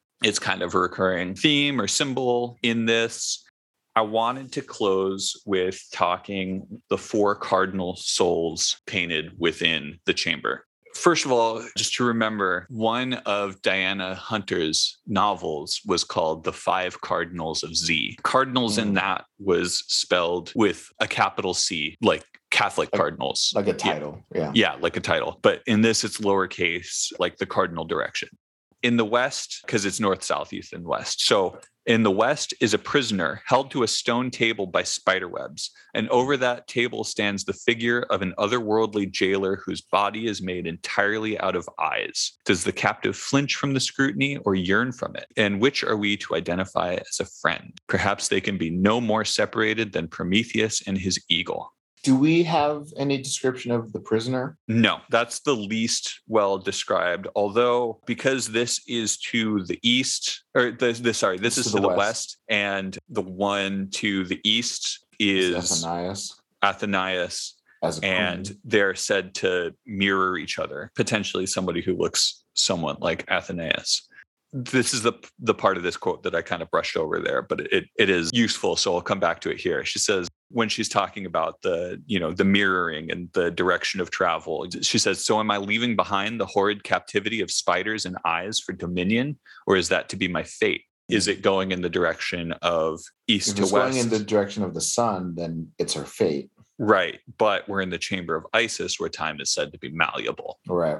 A jailer whose body is made entirely out of eyes strikes me immediately as the witness. Okay yeah i was thinking the same thing Cool. Well, I was yeah. I I ended up thinking the same thing with like because uh, you could do like the spider web being the actual World Wide Web. Yeah. Uh, yeah, for sure. And being held prisoner by your quote unquote social media presence.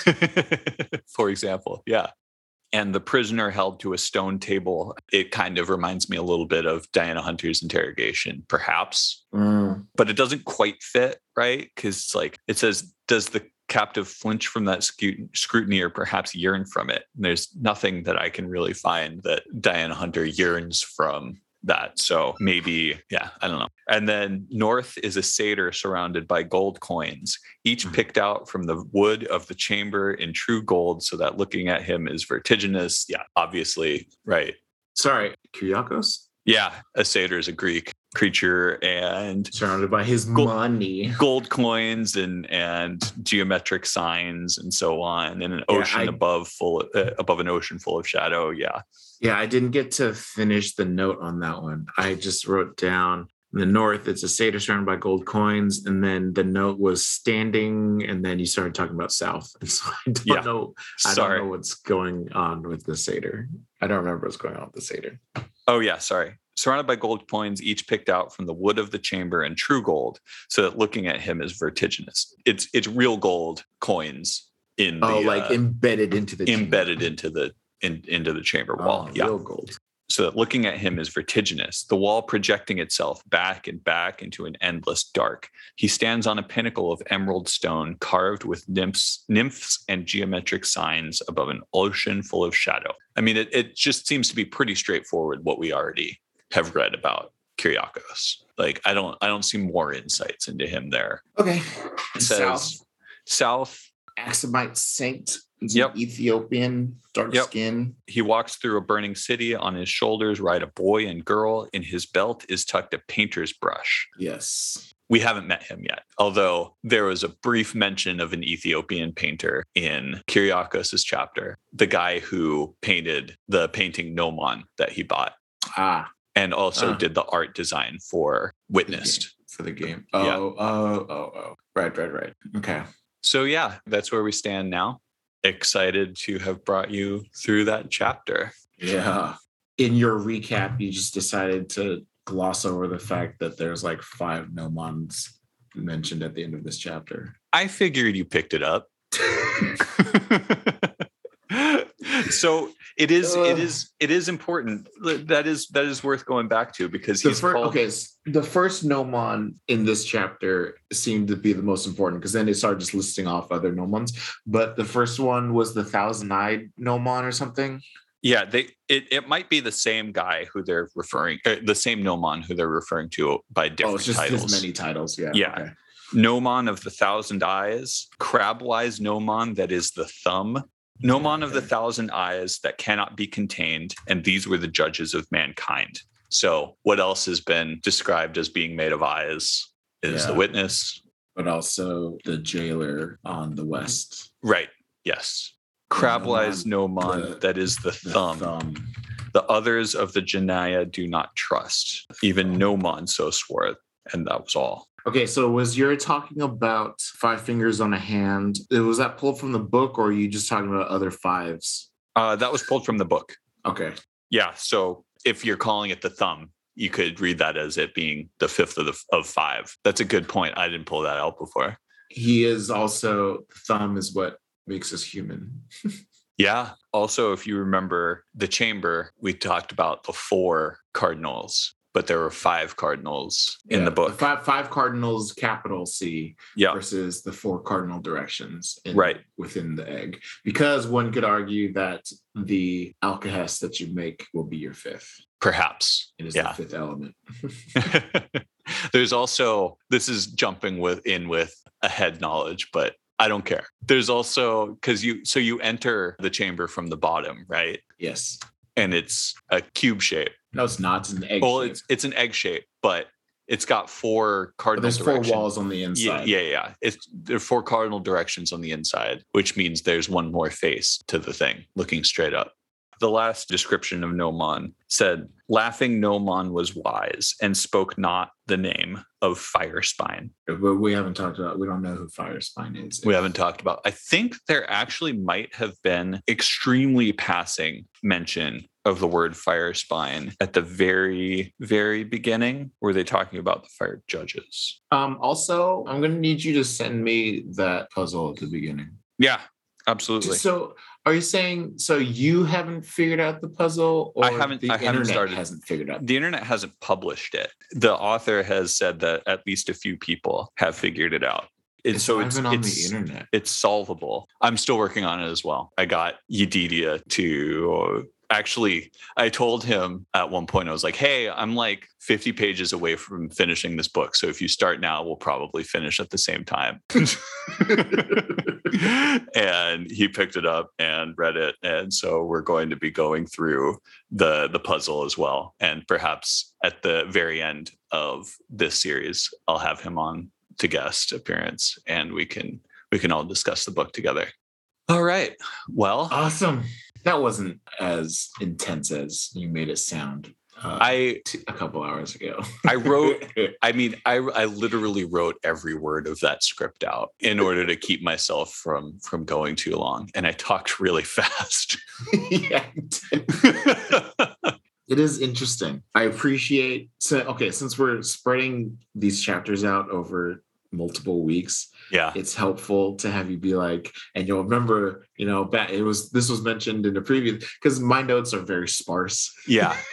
I mean, Uh, yeah, so it's it's not it's nice having you be like which was also in you know chapter two with constantine this that. my notes from constantine's flashback are very i underestimated how many things i'm gonna have to take a note on from going over that flashback I mean, I kind of I wish that I had a guide like this when I wrote this uh, when I read this book, you know, Mm. because there is such like a dense web of symbols and so much of what I enjoyed about this book is just thinking about it while I was reading it and be like, so why does this connect to that? And what does that mean? What is this symbol leading towards? Why is this theme keep popping up here? And so on. Mm. Like that was one of my favorite parts of the book is just puzzling over it. I wanted to use these episodes as a sort of guide. You know, if somebody's reading this along, this book along with the episodes, they'll find this as a good like recap of each chapter and also reminder of you know the important symbols and themes and a running discussion and dialogue of of how they tie together and so on. Absolutely. Cool. And how many chapters is this book? I remember you saying i forget how many chapters exactly. I can look it up for next time but Okay. we are on page 162 so we've got 500 pages left. Okay okay. Because i feel like i remember something around 20 chapters That sounds about right. It's there are a lot of very small chapters towards the end, Mm. so the series will be going for a little while longer. I have Just my a little bit I have my a very healthy, lengthy respite from 1998. yeah, this is yeah, yeah. We're gonna be finishing out the year of our podcast with Gnomon. People were like, "Did Steve used to talk about comics on this podcast?" No, he's always been talking about this stupid book. It's Gnomon. Yeah. So next week we'll be going over the next chapter of Gnomon. Next you. week I've got another chapter of Gnomon and it's not as long as this so I might I might talk about a little bit of comics. Next chapter is only about 15 20 pages. For me, for my personal collection's sake, I want to read four books a week. So I know I'm going to be doing Immortal Hulk, and then Yes. I've got I've got Black Cat. Uh, Sweet. After that, and then I have the second volume of Arrow. you sound so excited. I'm so excited. However, comma, I am excited about the fourth book. So I hope I do go to it. Uh, it's the next Avengers book called The Age of Khonshu, which Okay. dives into Moon Knight, obviously. And you can tell by the cover, and I'm showing it on, on the camera so people know. But Moon Knight is my third favorite comic book hero behind Spider-Man and Iceman. And so I'm very excited. I didn't know Iceman was up there. In the frame of my life, it's only been like the last third of my life. I've always really liked him. He's always been a lot of fun. Yeah. But then Iceman in Wolverine and the and the X-Men is what got me. You know, sometime when we don't feel like reading comics, we should do an episode where we both talk about our top 10 or top five comics, either heroes or villains or characters or just, yeah. You know, ranking. I'm I'm gonna have to find ordinal- my fifth. I know ord- my four. My top four are easy. I have to find my fifth. the ordinal rankings aren't so much uh, as interesting to me as just the opportunity to talk about your favorite stuff. Absolutely. That would be Yeah. fun. We should do that maybe like a New Year's podcast. Oh yeah, that could be fun. Yeah, or just before then, if if there's a week where we don't Right. feel like prepping other things. Right. And and because it's funny because I was gonna say maybe that'll be a busy week because we won't have so, so we'll have less to talk about. But the week of Christmas, I always go visit the in-laws. Yeah. That's a lot of comic book reading. because it's traveling, right? So I'm Right. gonna have a crap ton to shotgun through on that next podcast. um, but yeah, anyway, uh, that would be a lot of fun to talk about. I'm excited about Khonshu and and talking about Moon Knight next week. Hopefully, Yes. if not, then the week after. But yeah, I, I, it's it's it's gonna be good times. I think next week is gonna be fun. awesome. Yeah, I've I've got just the next chapter of Gnomon. yep, and I know you're excited. And then I'll Yeah. have my new setup next week. I'm super excited about that. If any of you guys want to be friends with me on Facebook, feel free to go and add me and tell me that you came from the uh, hype podcast because that's the only way I'm going to accept someone I don't know. Um, but uh, I will have pictures going up. I'm going to take a picture of everything in the boxes and I'm going to take a picture of the setup. And I'm so excited. It's going to be great. also, Um, you've got your Twitch stream starting up soon.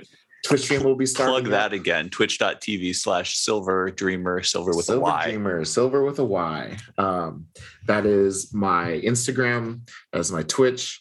That is my Xbox Live gamer tag.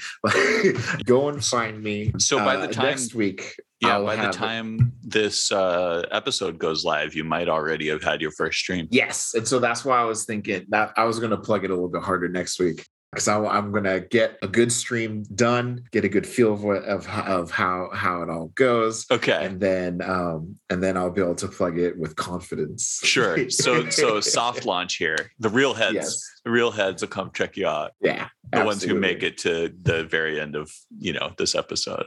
Yeah. um, but yeah, so excited for the next week. Changes in my personal life, books to read for the pod, Twitch, all this other good stuff. It's it's gonna be good. It's gonna be good. Hell yeah. Yeah, I'm excited. Mom's coming to visit. Ooh, yay! Yeah. Yeah. Oh, I'll tell her I said hi. Hope she has safe travels. When's she heading out? Uh, Heading- she heading to gets next Saturday. It's Cool. almost a week from today. That's exciting. So yeah, that might affect our recording schedule. Well, yeah, we'll we'll talk after. Yeah. It's fine. anyway, but so with all that said, um, I guess we should probably put the outro music Oh. here. Yes. Yes. Yes. well, good, man. Um, we'll message around and we gotta, hang this. yeah, you gotta do something.